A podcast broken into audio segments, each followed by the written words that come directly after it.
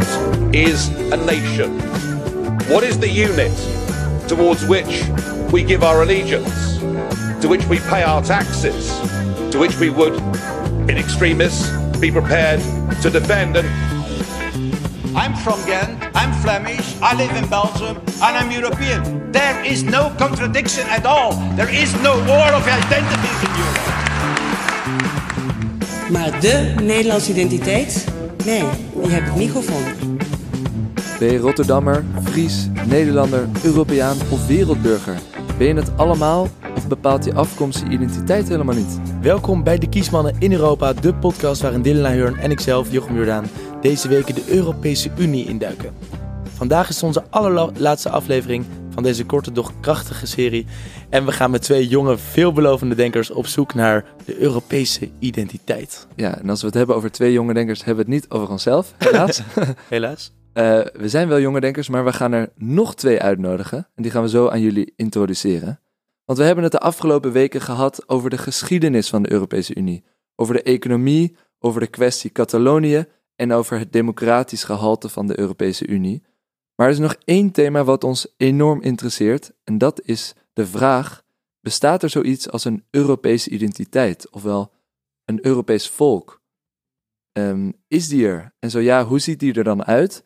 Of zo niet, is dat dan een probleem voor het Europese project? Ja, en met wie gaan we het daarover hebben? Ten eerste Marije Martens, studeerde af op nationalisme en is een van de oprichters en editors van het pan-Europese storytelling platform Are We Europe. Die maakt echt waanzinnige magazines uh, en stellen eigenlijk de vraag centraal: Are we Europe? Zijn wij wel Europa? En de tweede gast vandaag is Lars Bentin, persverlichter van de JOVD, de jongerenvereniging van de VVD. En heeft zelf ook persoonlijk meegewerkt aan een boek samen met Thierry Baudet. Um, dus ik denk dat op dit onderwerp zijn er misschien wel tegenpolen. Uh, daar ben ik heel erg benieuwd naar. Maar allereerst, uh, ik wacht op een telefoontje, Dylan. Ja, maar eerst inderdaad, en voor de laatste keer, een wijze vraag van de wijste van ons allen, oma Joke. Ha, kiesmannen, ik vroeg me af, voelen jullie je eigenlijk Europeaan? En wat betekent dat dan voor jullie? Ja, oma Joke, voelen we ons Europeaan? De vraag des vragens, zou ik bijna zeggen. Um, ja, wie ben ik eigenlijk? Dat is eigenlijk wat oma Joke ons vraagt. Jochem, begin jij eens. Voel jij je eigenlijk een beetje Europeaan?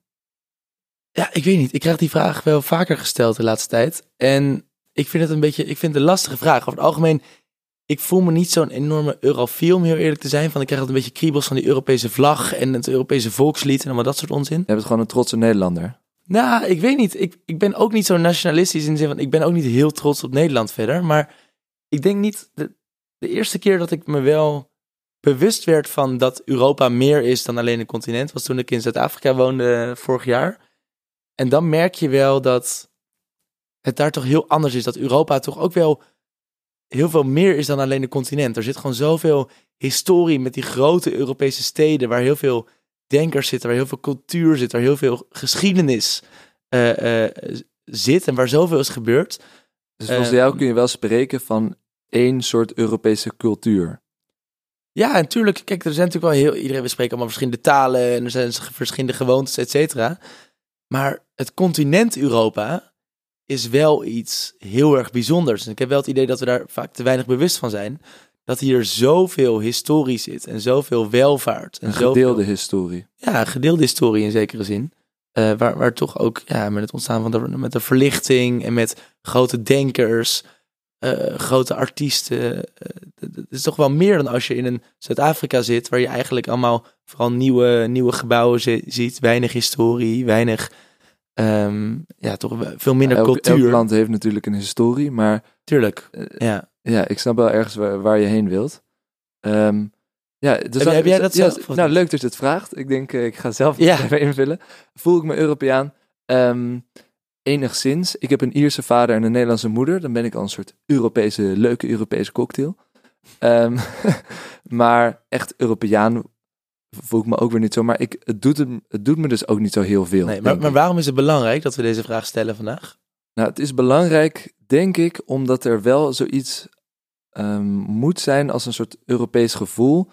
Wil, wil je een Europees politiek project laten slagen? Ja. Dat is even wat er vaak verondersteld wordt. Een democratie is ook opgebouwd uit eh, het woord demos, volk. Eh, het volk bepaalt. Eh, nou, er worden natuurlijk allerlei politieke besluiten genomen eh, over eh, culturele kwesties, economische kwesties, politieke kwesties.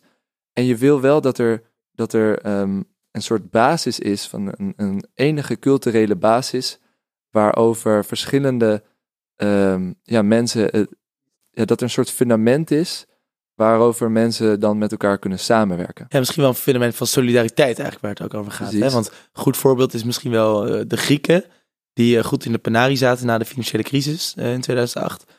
En daar ging het om steunpakketten. En dan zie je eigenlijk meteen dat wij als Nederlanders zeggen: nee, geen cent meer naar de Grieken. Eh, eh, eh, wij ze moeten zelf zorgen dat ze het op orde hebben. Terwijl wij hier bijvoorbeeld in Amsterdam en Rotterdam een stuk meer geld verdienen dan in Drenthe. Maar daar veel moeilijker, minder moeilijk over doen als een, een groter deel van het budget van de Nederlandse overheid naar, naar Drenthe gaat relatief. Dus het is wel interessant van hoe ver gaat die solidariteit, economische solidariteit, culturele Ja. solidariteit. Ja, dus er zijn natuurlijk, iedereen is het erover eens dat er verschillende culturen natuurlijk bestaan binnen Europa. Maar is er ook zoiets, nog een soort bovenlaagje, een gemeenschappelijke Europese identiteit? Daar gaan we naar op zoek, samen met dus eh, die twee jonge denkers die we hier zo meteen gaan uitnodigen. En dan eh, gaan we eigenlijk de vraag stellen van, aan de ene kant, is die identiteit er, ja of nee? En dan is de tweede grote vraag, ehm, als die er dan is, hoe ziet die er dan uit? En de tweede, als hij er niet is, eh, is, dat dan, is dat dan een probleem voor het Europese project? Ja, en het Europese project is dus de Europese Unie. Hè? Daar Precies. Ehm, wil jij nog een quizvraag doen? Nou, leuk dus het eh, vraagt. eh, Toch? Ik bedoel, dat is toch een beetje traditie. Het- Ik, ik ben heel benieuwd wat je hebt voorbereid vandaag. Tradities. is, het, is het een pittige... Belangrijk voor de kiesmannenidentiteit, Ja. eh, tradities. Inderdaad, we hebben nog een quizvraag. Het, het, het, is, het is een van de moeilijkste quizvragen, denk ik, die wij tot nu toe in de podcast hebben gehad. Ik ben benieuwd. Dames en heren, er zijn veel manieren om een Europees gevoel te kweken. En één daarvan is natuurlijk een volkslied. En nu is mijn vraag aan jullie, beste luisteraars. Wat is het Europese volkslied? Is dat Handen omhoog, Ode aan die Freude van Ludwig van Beethoven? Is dat Handen omlaag, Dragostatintei van Ozone? Of is dat, we hebben gewoon een antwoord C, Hand in de broek, eh, Busy met Traag? Eh, mag ik het antwoord zeggen? Jij mag het antwoord zijn. Het is antwoord A.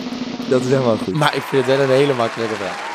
ja, sorry, ik vond het gewoon heel leuk om even busy te draaien op de podcast. Dat snap ik, dat snap ik. Ehm, goed, ik denk dat het heel erg snel tijd wordt dat wij echt eh, experts die hierover hebben nagedacht aan tafel vragen. Ehm, dames en heren, Lars Bentin. En Marije Martins.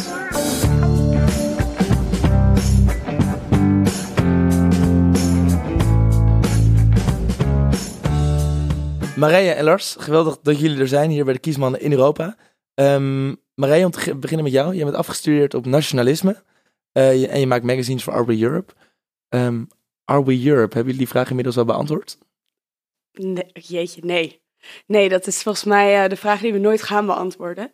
Ehm, ons doel zit er meer in dat we hem moeten blijven stellen. Ik denk dat elke keer als je jezelf die vraag blijft stellen, zeggen we tegen elkaar: de Europese identiteit is iets waar we mee aan de slag moeten.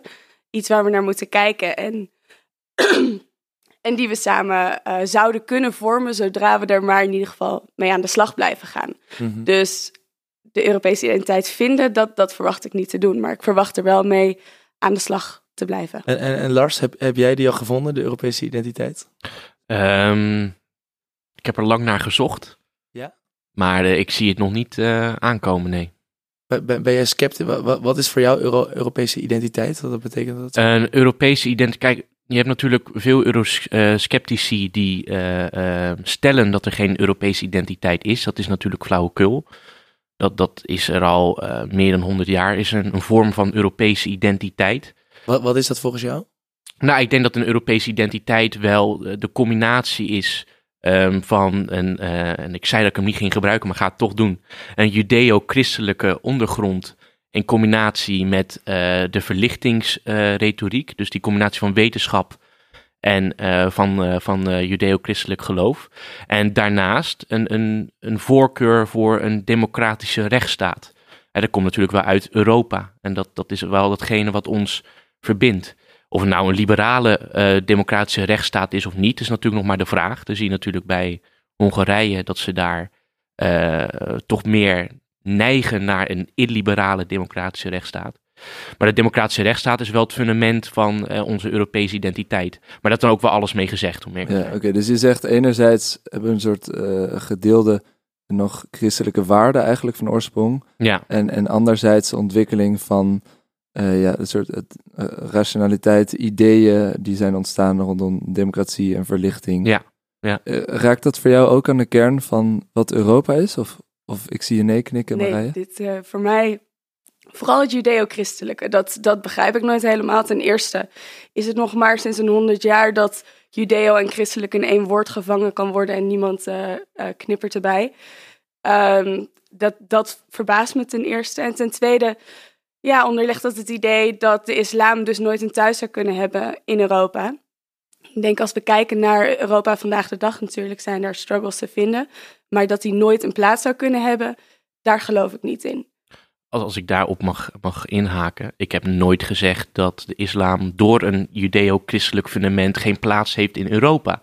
Dat het een fundament heeft, betekent niet dat het geen ruimte biedt aan andere soorten vormen van visies en, en, en religies. Uh, wat ik gewoon stel, is dat er een judeo-christelijk fundament is. En voor de en rest. Wat houdt het dan in? Nou, wat, wat houdt het in? Um, onze grondwet uh, ook bijvoorbeeld de constitutie van de Verenigde Staten die daaruit voortkomt, maar onze grondwet, de, de wetten van, uh, van Europa. Uh, bijvoorbeeld als concreet voorbeeld de Magna Carta van het Verenigd Koninkrijk heeft natuurlijk een christelijk fundament. het, het, het idee van privé-eigendom, van individuele rechten, van vrijheden, is, stamt af van de christelijke, judeo-christelijke religie. In combinatie natuurlijk met de verlichting en de wetenschap die daaruit is voortgekomen. Uh, dus dat is de combinatie wat ons, uh, wat ons allemaal bindt. En dat het uh, geen ruimte zou kunnen bieden aan andere vormen van religie, zoals boeddhisme of islam. Um, dat heb ik nooit gezegd en dat wil ik ook helemaal niet okay, beweren. Dat is duidelijk. nog even terug, Marije, jullie maken dus al, al enkele jaren magazines getiteld Are We Europe? En dat is een pan-Europese uh, magazine met, met schrijvers uit heel Europa. Hè? Ook verder nog dan de Europese Unie. Dus kun je nog, zijn er nog meer, ja, ontdekken jullie al wat meer een soort Europees gevoel of een Europese identiteit die iets wat ons, ons alle bindt eigenlijk voorbij aan die uh, christelijke cultuur of voorbij aan die verlichting? Ja, ik denk, ik denk wat hier uh, uit jouw vraag spreekt, maar, maar ook wat duidelijk komt uit wat je eerder zei, is dat um, er vaak een verschil gemaakt zou moeten worden tussen dat identiteit kan komen uit geschiedenis en hoe wij ontstaan zijn en dat wat we dan nu zijn, dat dat gebaseerd is op wat we eerder waren, waar we vandaan komen. En wat ik zie bij Are We Europe is dat uiteindelijk geschiedenis maar een heel klein onderdeel is van wat wij samen delen binnen de magazines. En het gaat juist over het Europese, dat wat we samen doen elke dag. Het feit dat ik hier in de Flixbus naartoe ben gekomen en daar allemaal jonge Europeanen tegenkwam. En die kennen die ervaring allemaal. Dus daar vind ik mijn Europees zijn. Dus ja, dat daar Magna Carta ooit is geweest, sorry, maar dat, ja, dat, dat... Daardoor voel jij je niet meer Europeaan? Het, je moet niet gaan doen alsof geschiedenis nooit een rol heeft gespeeld in de ontwikkeling van de huidige identiteit. Maar het, het verankeren daarin, denk ik dat dat veel te, uh, veel te veel vastlegt op een manier die dan de toekomst ook zou moeten bepalen. En ik denk dat als je het wil hebben over identiteit, dan moet je het veel meer hebben over hoe gaan we op dit moment met elkaar om. En wat zijn, uh, wat zijn daar de dingen die wij uh, tot een identiteit maken? Dus het idee van een identiteit als een entiteit, daar geloof ik niet zo in. Ik geloof meer in het idee dat identiteit een proces is. Een, een uh, gezamenlijk proces, wat doordat we het elke dag samen aangaan, we samen ook, ook vormen. En, jij hebt het over een proces. Is dat dan een proces toewerken naar een Europese identiteit? Door, door globalisering bijvoorbeeld, dat dat het richting een Europese identiteit gaat? Of is dat iets dat er altijd al wel is geweest uh, en, dat, en dat blijft zoals het is? En daar zit niet weer een, ontwik een verdere ontwikkeling in? Nou, ik denk de conclusie voor mij ligt hem dan veel meer in dat als het een proces is, dat je dan ook elke dag opnieuw moet beslissen om ermee aan de slag te gaan.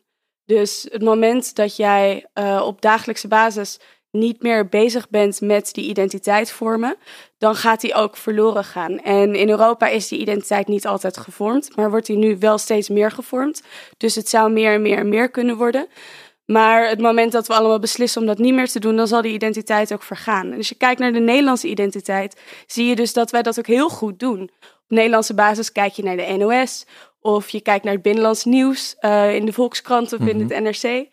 Uh, of, of wat je dan ook leest. En, Dus je wordt elke dag herinnerd aan het feit dat jij in Nederland bent. Dat is waar je thuis hoort. En, en daar zit jouw Nederlandse identiteit in, in beklonken. En alle andere identiteitsvormen worden binnen dat kader uh, vormgegeven. En binnen Europa zou dat ook kunnen ontstaan. Maar ja, we hebben wel eens eerder doen. gezegd, ook in onze shows, er is niet zoiets als een Europe draait door. Er is geen de wereld draait door op Europees niveau. Lars, denk je ook daarom dat uh, er in verschillende rapporten stond dat mensen zich in de eerste plaats zich nog steeds vooral Nederlander voelen en dan misschien zelfs Amsterdammer of Rotterdammer en pas uh, uh, daarna voel je bijvoorbeeld Europeaan. Hoe, hoe komt dat, denk je, dat we ons pas in een later, ja, op een later niveau ons pas Europeaan voelen? Nou, dat heeft natuurlijk met bepaalde um, psychologische aspecten te maken. Kijk, je identificeren met iets, dat heeft bepaalde lagen. Hè? Dus uh, een, een, laag is een, een, lokale laag. Ik kom uit uh, Rotterdam, dus ik voel me een Rotterdammer. Um, of misschien uh, linken aan een voetbalclub. Ik ben een Feyenoorder of een uh, Ajaxiet.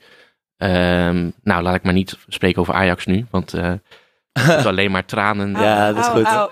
Au, au, au. Um, maar goed, uh, en dan kan je dus steeds meer een laag naar boven. Maar het is psychologisch zo dat hoe hoger de laag wordt waar je mee kan identificeren, hoe moeilijker het wordt om je mee te kunnen identificeren. Omdat identificatie uh, ook te maken heeft, inderdaad, wat je dan bijvoorbeeld zegt met het nieuws, uh, wat je naar binnen krijgt, waar, waar je aan herinnerd wordt, um, um, waar je over nadenkt. Um, dat vormt je identiteit. En als het alleen maar nationaal is, dan voel je je veel sneller een, een uh, of tenminste, dan link je jezelf meer aan een nationale identiteit dan een Europese identiteit. Maar om, of je dat kan oplossen door een soort Europese uh, Europa draait door te creëren. Uh, en dat dat er iets gaat veranderen, uh, dat zou kunnen. Maar nou, je... er zijn natuurlijk, om een paar voorbeelden te geven, er zijn natuurlijk heel veel. Um, dus heel, al heel lang probeert de Europese Unie een soort Europees gevoel wel te creëren, of een soort Europese identiteit door een vlag, een volkslied die niemand kent op zich, maar en natuurlijk die Erasmus-reizen, je in het buitenland studeren. Je hebt Uh, ook een dat paar, je, je hebt ook Euronews en Politico die ook eh, wel verslaggeving doen op Europees niveau. Maar dat is heel kunstmatig, want dat, dat, dat, het is een soort instelling van als we dit soort dingen gaan doen, dan komt het vanzelf. En het zou best wel kunnen dat in de loop, uh, de, uh, loop der tijd dat dat gebeurt. Alleen het duurt gewoon heel erg lang. Um, de, het Europees project, als we kijken naar wat er tot nu toe gecreëerd is in de afgelopen 70 jaar, uh, dan is dat verbazingwekkend hoor. Als je kijkt naar de menselijke psyche, naar de menselijke uh, sociologie in groepsverband. Wat we gecreëerd hebben is echt fenomenaal als je kijkt naar wat we tot nu toe bereikt hebben. Maar we moeten niet naïef zijn. We moeten natuurlijk ook bedenken dat die culturele integratie, die psychische integratie binnen Europa, dat gaat nog verdomme heel erg lang duren. Ja, want Marije, bijvoorbeeld waar een probleem zit, is als uh, er een financiële crisis uitbreekt of een, migratieprobleem. Um, dan vinden sommige landen, zoals in Polen, die vinden dan uh, vluchtelingen, die gaan we niet opnemen. Uh, daar wordt zelfs nu ook die Europese democratische waarde afgebroken, wordt gezegd. Een ander voorbeeld, we willen geen geld naar de Grieken sturen, of althans veel partijen in Nederland.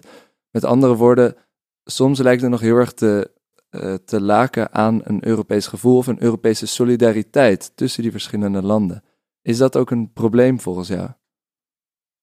Tuurlijk is dat een probleem. Ja, tuurlijk is het een probleem als je gezamenlijk beleid voert en niet iedereen houdt zich daaraan of, of, of er begint een enorme frictie te ontstaan die uiteindelijk tot grote problemen leidt. Natuurlijk is dat een probleem.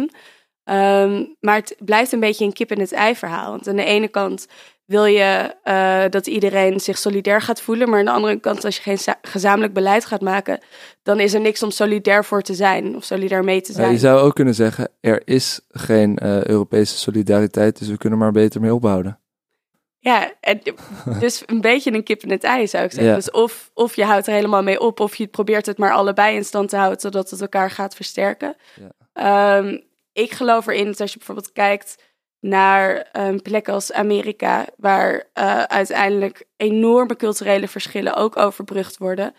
Ehm, het, het is mogelijk zodra je op een, op een federaal niveau, of op in ieder geval een wat hoger niveau, eh, beleid gaat maken, waardoor mensen ook echt aan elkaar verbonden zijn. Dat de, dat de, dat de, eh, ja, de, de wallet, de portemonnee ook echt aan elkaar verbonden is. En dat begint in Europa zo te zijn. En dat is heel lastig. En daardoor begin je ineens boos te worden op het moment dat iemand zich ergens niet aan houdt. Maar dat is volgens mij juist heel erg goed. Het is volgens mij heel erg goed om dat gesprek te hebben van... Wacht eens even, jullie kunnen niet langer met z'n allen belasting gaan ontduiken, want daar hebben we allemaal last van op dit moment. La- Lars van Verenigde Staten van Europa, Ja, zie- maar zie je dit- dat voor je? Eh, de- niet, ehm, want dit is, ik, ik vind het een hele scheve vergelijking, ook een naïeve vergelijking. Waarom? Omdat eh, de Verenigde Staten is opgericht vanuit een bepaald idee, vanuit een bepaalde ideologie van vrijheid. Hè, met betrekking tot de Europese eh, monarchen eh, hebben de Amerikanen zichzelf weten te binden aan een idee van vrijheid, van een eigen natie. Maar die hebben geen culturele geschiedenis dat zo geworteld is als wat Europa heeft. En dat zie je dus ook aan de culturele verschillen binnen tussen landen. Eh, als je ook kijkt, eh, economisch gezien naar Noord versus Zuid, eh, West versus Oost. Die verschillen zijn zo erg groot. Ehm, daar kan je niet omheen. Dat heeft vooral te maken met het, het gewortelde aspect van, van de cultuur. En dat, dat, dat mis je in de Verenigde Staten. En daarnaast, als je kijkt naar toen Trump dus president werd, dat er een aantal staten zoals Californië hebben gezegd van ja, nou, maar nu, nu hebben we hier geen zin meer in. Nu willen we een eigen staat misschien gaan worden. Eh, dus om de Verenigde Staten als voorbeeld te stellen, is, ehm, dat, dat kan niet. Dat, dat, dat is een scheve vergelijking. Marije, heb je nog een Ja, reactie? Op zich, op zich geen slecht punt. Ehm, Ik ben het daar niet mee oneens. Maar ik denk waarom ik zo'n zo'n soort eh, voorbeeld zou aanhalen... is om te laten zien... eh, identiteit kan ook in korte tijd gemaakt worden. En dat, is- dat is denk ik wat je in Amerika ziet. En eh, als we dan even naar onze eigen geschiedenis kijken... als je het hebt over gewortelde cultuur... in Frankrijk is pas 200 jaar geleden... eh, vanuit Parijs een soort van missie gestart... om heel Frankrijk Frans te maken. Voor die tijd sprak bijna niemand Frans. Wist niemand wie de, de Fran- wat de Franse grenzen waren. Wat de Franse geschiedenis was. Weet je, dat is actief, met actief beleid tot stand gebracht. En nu zijn de Fransen een van de meest nationalistische landen in Europa. Ja, en, en als we het hebben over actief beleid, eh, een van de dingen die Europa natuurlijk doet, zijn die, die, die interrail tickets en het, faciliteren van eh, studenten-exchanges, eh, van Erasmus bijvoorbeeld.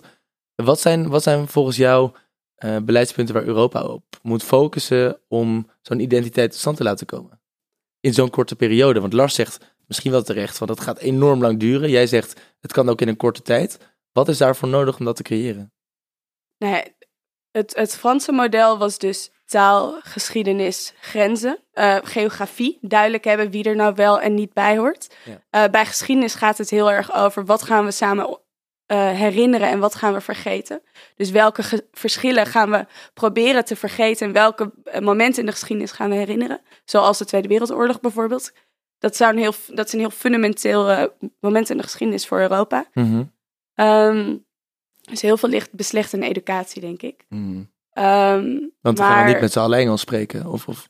nou ja, om eerlijk te zijn, als ik nu kijk naar eh, de manier hoe wij het magazine maken, dan maken we dat met honderden freelancers in heel Europa. Het zijn allemaal jonge Europeanen. Ze zijn allemaal bezig om eh, ja, hun, hun zegje te doen. En spreken allemaal Engels met ons, schrijven in het Engels. En ja, dat is misschien een voorhoede. Dat zou kunnen.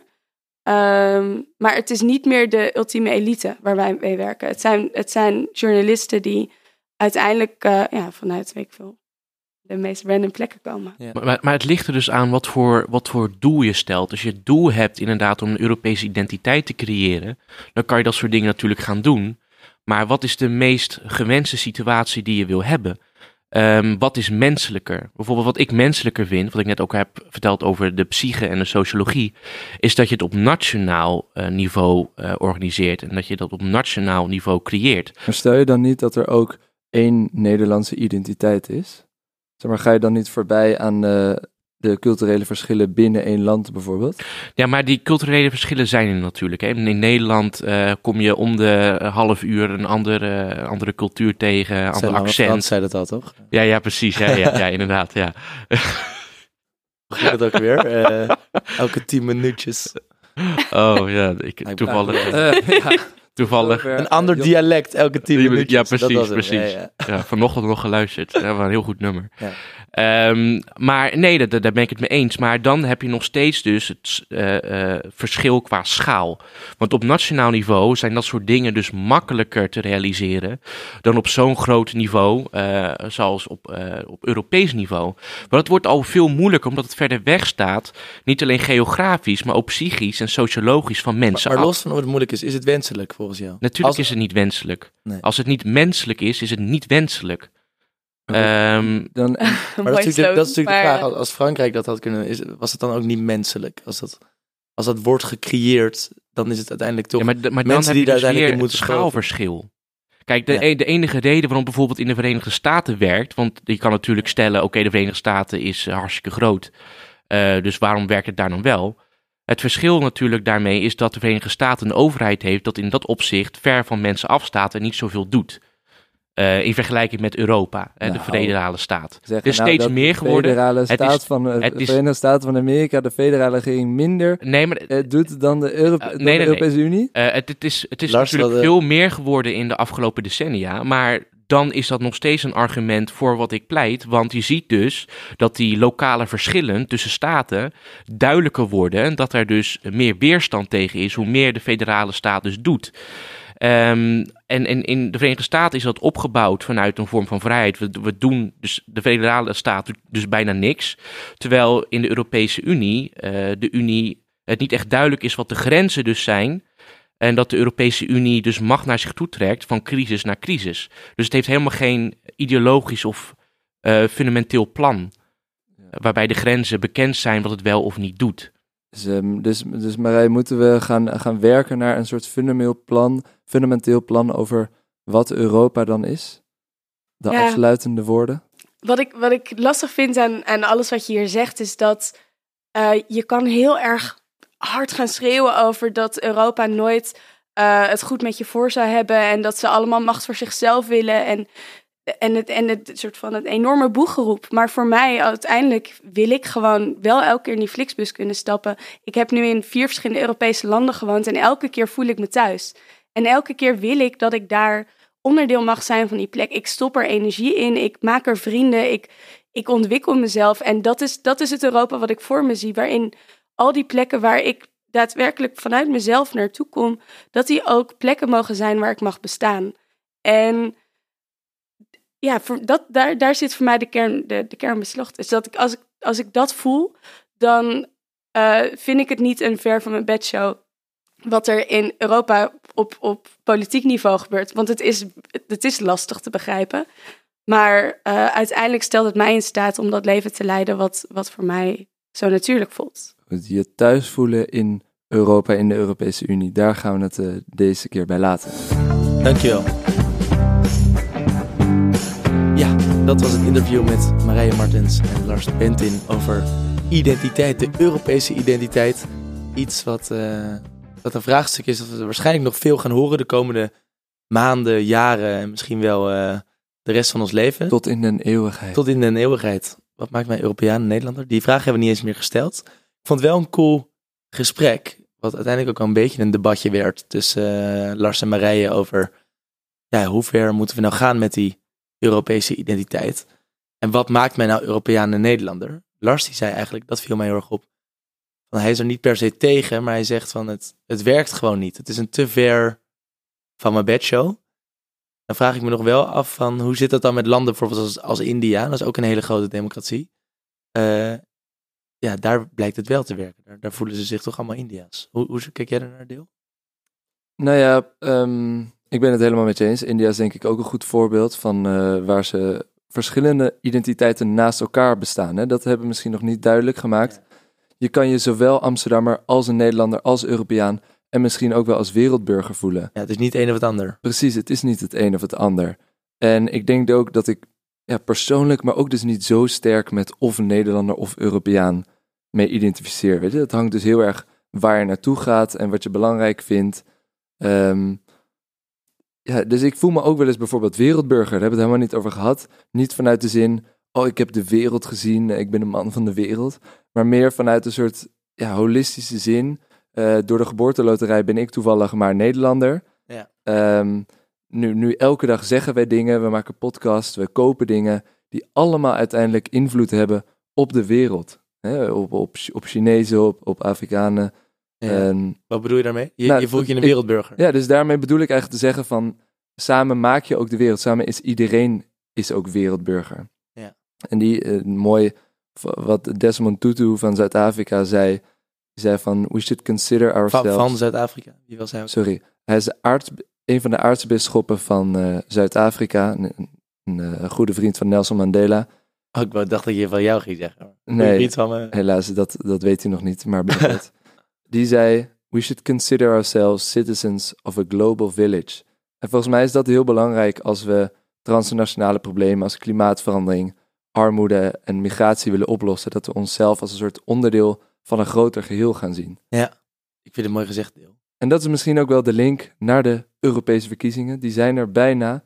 Dus ga stemmen, lieve mensen, lieve luisteraars.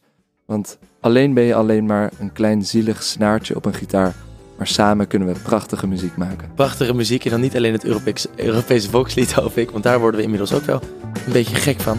Ehm, waar we niet gek van worden is van elkaar. We hebben enorm veel eh, samengewerkt de afgelopen maanden. Ehm, toch is dit de allerlaatste, was dit de allerlaatste podcast ehm, van het seizoen in ieder geval. Niet ooit. Na de zomer gaat eh, Dylan waarschijnlijk in Brazilië wonen om de, de wereld te rennen. Sustainable Development. En eh, ik ga eh, het nationaal belang eh, verdedigen van Nederland eh, bij de VN in New York. Ehm, maar dat betekent niet dat, we, dat we helemaal weg zijn. Misschien doen we nog wel een podcast eh, van verre afstanden. Maar voor nu, houd onze Facebook in de gaten, Instagram in de gaten voor nieuwe creatieve uitspattingen van ons. Want de wereld draait door, Europa draait door en wij draaien ook zeker door af en toe.